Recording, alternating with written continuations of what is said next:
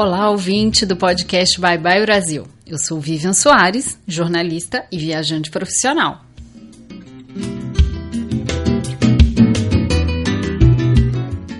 Esse podcast é dedicado a todos os brasileiros que estão pensando em sair do país, buscar uma oportunidade de trabalhar, estudar ou apenas morar por um tempo fora do Brasil. Eu sou jornalista especializada em educação e vida profissional há mais de 10 anos e já morei em quatro países da Europa, por isso tenho muitas dicas interessantes para compartilhar. Então vamos lá? Pé na estrada, porque está começando o Bye Bye Brasil!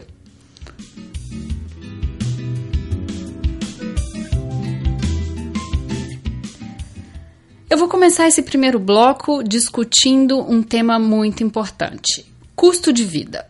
Uma das informações mais buscadas pelos brasileiros que querem viver fora. Eu lembro que eu passei muito tempo quebrando a cabeça, olhando sites, fazendo contas para saber se seria possível viver aqui na Europa com o dinheiro que eu tinha guardado. Não só na primeira vez que eu vim, vim para cá, mas também das outras vezes. Então, realmente, esse é um grande desafio, já que o valor varia muito dependendo do país, da cidade, do seu padrão de consumo e de outros fatores que eu vou explicar aqui. Bom, o primeiro ponto que você deve levar em consideração é que só vale a pena converter euros para reais se você vier com dinheiro guardado para gastar aqui. Então, se você tiver um emprego, ou vier para cá com emprego, ou for trabalhar, você, se você for receber um salário europeu, esqueça a conversão, porque ela não vai te ajudar. Eu lembro quando eu me mudei para a Suíça, por exemplo, eu e meu marido nos apavoramos com os preços das coisas e apertamos o cinto até demais. É claro que a gente precisava economizar, mas o impacto inicial foi muito forte. Então, com o tempo, eu fui me acostumando com os preços das coisas e quando começamos a trabalhar e receber em francos suíços, que é a moeda de lá, foi um pouco mais tranquilo. Aliás, vale fazer esse comentário para quem pretende morar na Suíça, especificamente, que é um dos países mais caros da Europa, o choque é grande, viu? É tudo muito caro. Então, se prepare bem financeiramente e psicologicamente também. Porém, se você tiver um trabalho lá, fica tudo mais equilibrado. Então, bom, para quem quiser fazer mais ou menos um. pegar o lápis aí, fazer na ponta do lápis um, um exemplo de gasto lá, o gasto de uma pessoa comum, que eu diria que se você é, é, morar numa cidade média, é, que não seja Genebra ou Zurique, que são caríssimas, o aluguel seria mais ou menos uns 1.200 francos para um apartamento pequeno de um ou dois quartos. Se for para alugar quarto e compartilhar apartamento, você acha opções mais em conta, tá? O franco suíço ele é bem parecido com o euro, a diferença é bem pequena, por isso é, pode converter isso para euro sem problemas. Mas aí nessa conta também para morar na Suíça entra o seguro saúde, que custa no mínimo 400 francos por pessoa, o supermercado, que na época que eu morava lá era de no mínimo 800 francos por casal, o transporte, que depende muito da cidade, mas eu diria mais ou menos uns 70 francos por mês. Isso, isso é o básico, tá? Ou seja, não tem roupa, remédio, lazer, nada. Mas que se você fizer essa soma, para um casal dá mais ou menos 2.800 francos por mês.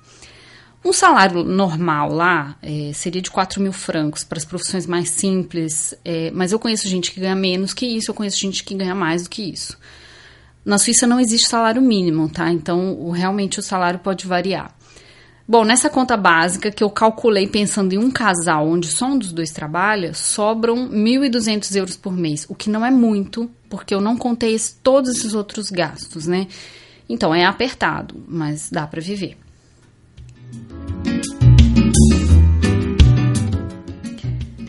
É uma salada de números, né? Eu prometo que eu não vou fazer isso de novo. E também a ideia aqui não é falar de um país específico, mas de gastos que você precisa ter em mente antes de sair do país. Então, o principal deles é moradia, porque é o mais pesado. E prepare-se, porque aqui na Europa é muito caro principalmente nas cidades mais visadas, onde mais tem mais trabalho, eu diria que é absurdamente caro. Paris, Londres, Barcelona, Lisboa e muitas outras são conhecidas por estarem gentrificadas. O que, que isso significa? Significa que muita gente com dinheiro e também estrangeiros começaram a viver nos bairros que antes eram mais baratinhos, aumentando muito o valor dos aluguéis. No caso de Barcelona, por exemplo, isso gerou um efeito assustador. Muita gente que nasceu e cresceu aqui está indo embora porque não tem mais condições de viver na própria cidade. Imagina que loucura! Isso acontece também em Portugal, que está recebendo muitos estrangeiros. E quem recebe salário mínimo ou aposentadoria por lá está sendo, entre aspas, expulso de cidades como Porto e Lisboa, porque não pode mais pagar aluguel. Esse tema da moradia é bem complicado para quem emigra para a Europa. E vale a pena então buscar os valores de apartamentos na cidade onde você quer morar, nos sites, na internet. Mas as condições por trás desses valores também podem ser bem restritivas, tá? Por exemplo, para alugar um apartamento, você pode ter que dar dois, três ou mais aluguéis como garantia. E esse é um gasto inicial muito alto. Os contratos de aluguel costumam durar um ano. E depois desse período, eles são reajustados. E eles podem subir muito na hora do reajuste, como eu falei. A maioria dos lugares não tem condomínio, até porque é difícil encontrar apartamento com muitos serviços, como a gente tem no Brasil, porteiro, por exemplo, que encarece bastante né, o valor do condomínio. Em compensação, pode haver alguma taxa a ser paga para a prefeitura ou uma pequena taxa de conservação do prédio, mas não é nada absurdo como se vê nos condomínios brasileiros. Uma dica que eu dou para quem vem morar na Europa sem família é tentar alugar um quarto. Ou então reservar um Airbnb para o primeiro ou os primeiros meses e depois procurar um apartamento com calma. Isso porque também existem golpes por aqui. Então, o ideal é que você nunca dê dinheiro a ninguém antes de ver o apartamento e assegurar que ele está sendo alugado para você. Eu, por exemplo, quando vim para Barcelona, não encontrei nada dentro do meu orçamento e acabei contando com a santa ajuda de uma amiga que vivia aqui e que alugou um quarto na casa dela por um mês enquanto eu procurava apartamento. Se você quer economizar com moradia, procure por cidades menores que estejam até 50 quilômetros de metrópoles grandes. Isso pode variar um pouquinho, né? Claro. A variação de aluguel é enorme, então numa cidade pequena você pode pagar menos da metade do que você pagaria numa metrópole. Como na Europa o sistema de transporte costuma ser muito bom, com conexões de trens e ônibus até para os vilarejos mais pequenos, fica fácil ir e voltar de cidade onde tem mais trabalho.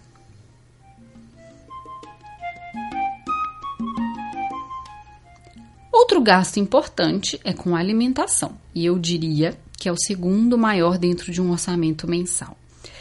Mas esse valor varia imensamente. Para usar o mesmo exemplo que eu dei sobre a Suíça, enquanto lá eu gastava uns 800 euros em supermercado, ou francos euros, aqui na Espanha eu gasto menos da metade disso. E eu até acho que eu como um pouquinho melhor. Mas mesmo aqui na minha cidade, eu conheço gente que gasta muito mais do que eu e eu conheço gente que gasta muito menos. Mas por que, que varia tanto? Bom, começa pelo fato de que todos nós temos padrões de consumo diferentes, né? Eu faço comida em casa, então eu gasto mais com supermercado e menos com restaurante. Enquanto eu não gasto quase nada com bebida alcoólica, eu gasto mais com carne e peixe, por exemplo. Aliás, esse é um ponto interessante, viu? Carne na Europa é bem cara e nem sempre é tão boa quanto no Brasil, hein? Mas há muitos produtos mais baratos, como por exemplo vinhos, azeite, produtos de limpeza, cosméticos. Aqui, muitos supermercados têm a sua marca própria de produtos e eles costumam ser bem baratos e bons. Então, dá para economizar muito comprando itens básicos de marcas próprias de supermercados ou até mesmo nos supermercados mais populares. Outro ponto interessante é que a inflação na Europa é quase inexistente, então os preços dos produtos são relativamente estáveis. Eles variam muito pouco de acordo com a safra, com exceção, claro, das frutas e das verduras de época mas os preços podem variar muito de acordo com a cidade e até com o bairro onde você vive. Lembra que eu falei de gentrificação? Pois é. Nos bairros mais da moda, onde mora gente mais rica, os supermercados também são mais caros. E essa é outra vantagem para quem decide morar num bairro um pouco mais afastado ou que não seja tão, tão demandado. Né? Ah, e vale a pena lembrar: aqui na Europa, o hábito de levar marmita para o trabalho não é nem um pouco vergonhoso, viu? Na verdade, a maior parte das pessoas faz isso. Poucas empresas pagam ticket alimentação, então comer em restaurante é realmente um luxo. Por isso, muita gente leva sanduíche ou comida pronta para o escritório, come no refeitório da empresa ou então na rua mesmo. Então é comum sair na hora do almoço na rua e ver gente sentada nos parques, fazendo seu lanchinho, fazendo, comendo a sua marmitinha, né? Isso ajuda muito a economizar e não é vergonha nenhuma, faz parte mesmo da cultura local.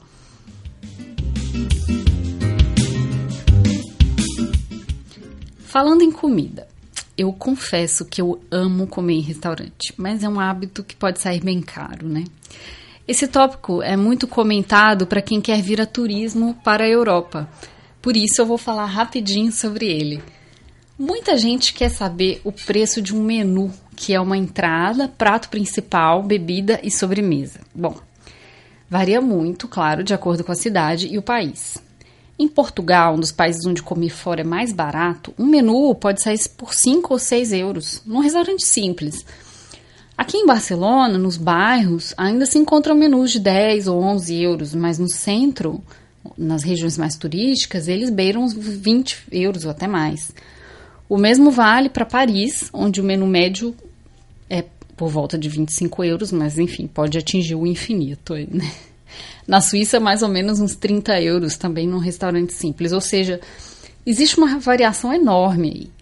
Mas como eu disse, para quem vive aqui, comer fora não é rotina, então vamos contar restaurante como gasto extra.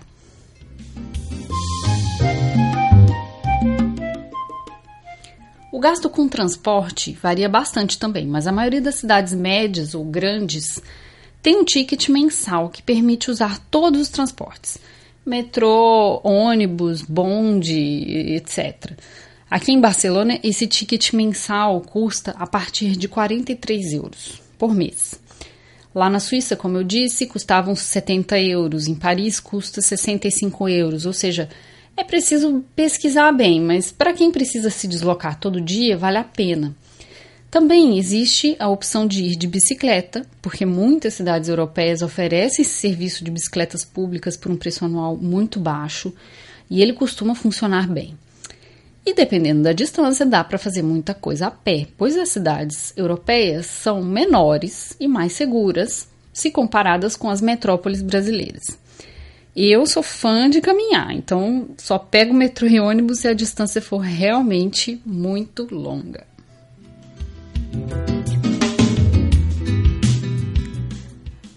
Agora eu quero falar de uma comparação de gastos que, na minha opinião, vale muito a pena. Na Europa, muitos países têm ou buscam ter um estado de bem-estar social.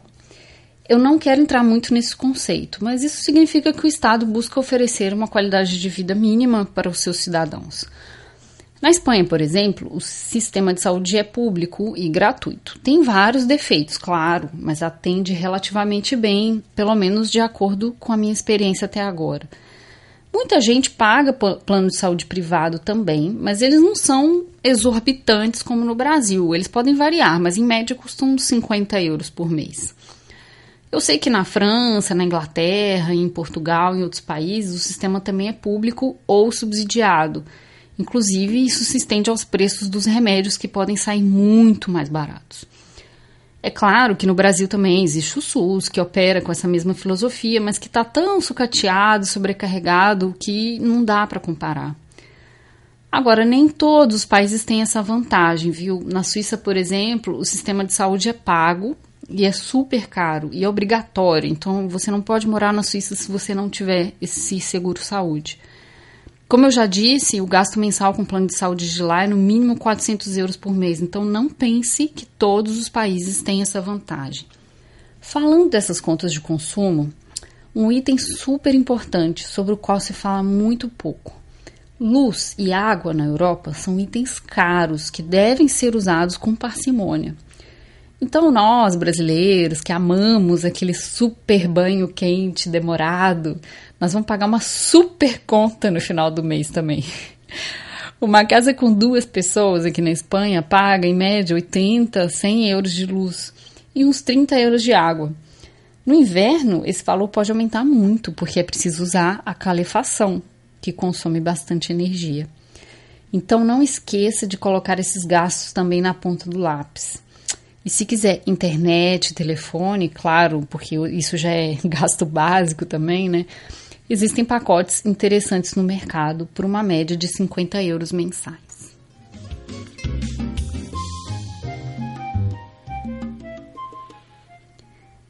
Bom, eu espero que esse episódio tenha ajudado a dar uma ideia dos gastos mensais na Europa.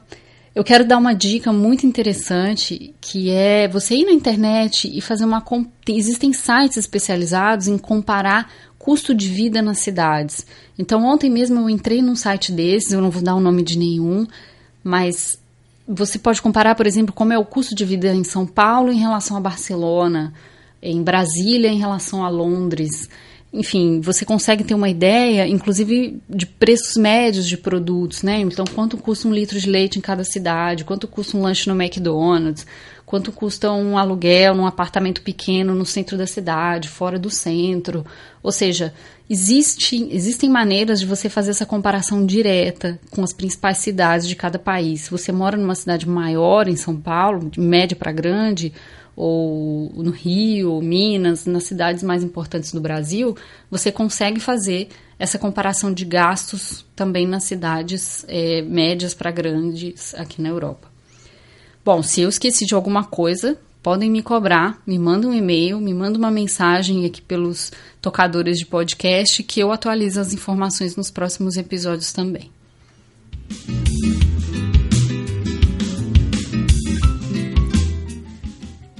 Gostou desse podcast? Recomende o Bye Bye Brasil para os seus amigos e sua família. Você também pode assinar e receber atualizações sempre que um novo episódio for ao ar. E se gostar muito do conteúdo, pode também apoiar financeiramente o Bye Bye Brasil. Se você quiser que eu aborde algum tema que seja interessante para você e que tenha a ver com carreira, estudos e vida fora do Brasil, escreva para podcast.byebybrasil.gmail.com. Eu já comecei a receber os primeiros feedbacks e eu achei muito interessante. Uma das pessoas me falou que achou que os episódios estão um pouco longos, então eu vou tentar encurtar um pouquinho mais quando eu não tiver entrevista, porque com entrevistas é mais complicado. Outra pessoa me falou que nos últimos dois episódios eu parecia um pouco mais desanimadinha, então vamos tentar aumentar um pouquinho o nível de energia, né?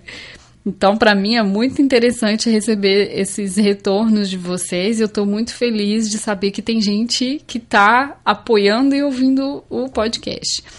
Bom, o Barber Brasil agradece também a sua principal apoiadora, que é a Torre Barrina, que gentilmente cede o estúdio e alguns dos profissionais onde esse podcast é gravado. Obrigada e até o próximo episódio.